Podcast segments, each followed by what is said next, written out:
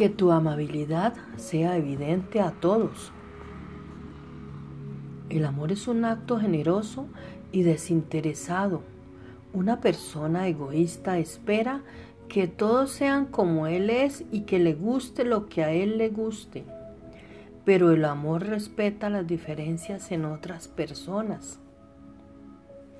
Respetar los derechos individuales es muy importante.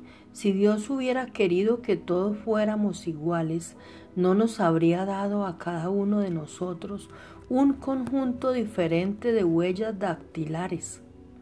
Creo que un solo hecho prueba que somos creados iguales, pero diferentes. Todos tenemos huellas dactilares, pero todas son diferentes.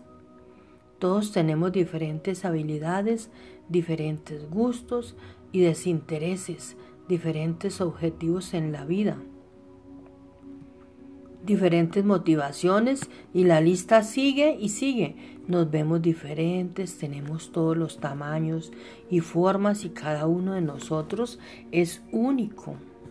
El amor libera respetuosamente a los demás para que sean quienes fueron creados para ser.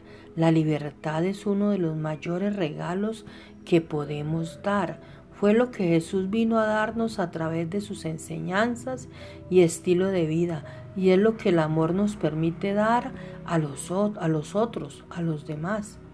El amor de Dios por nosotros es incondicional y debemos aprender a amar a los demás de la misma manera. Sé generoso con la misericordia y cree siempre lo mejor. El amor incondicional ama desinteresadamente a las personas egoístas, da generosamente a las personas tacañas y bendice continuamente a las personas desagradecidas.